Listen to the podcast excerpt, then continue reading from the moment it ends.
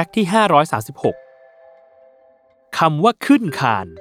ตามพจนานุกรมฉบับราชบัณฑิตยสถานได้ให้ความหมายว่าหญิงโสดที่มีอายุแต่ยังไม่มีสามีแต่คานที่ว่าแท้จริงแล้วมันคือคานอะไรกันแน่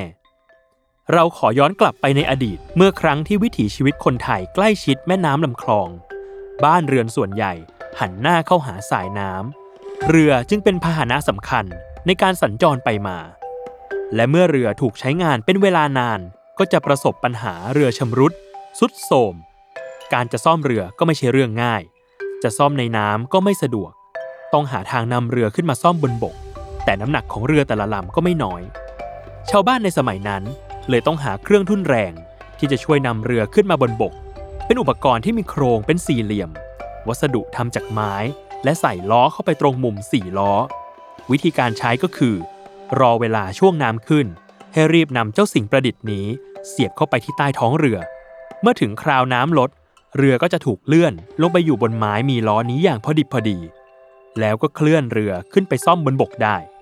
เครื่องมือสำคัญในการเคลื่อนย้ายเรือนี่เองที่ชาวบ้านเรียกกันว่าคานอีกทั้งคนในสมัยโบราณมองว่า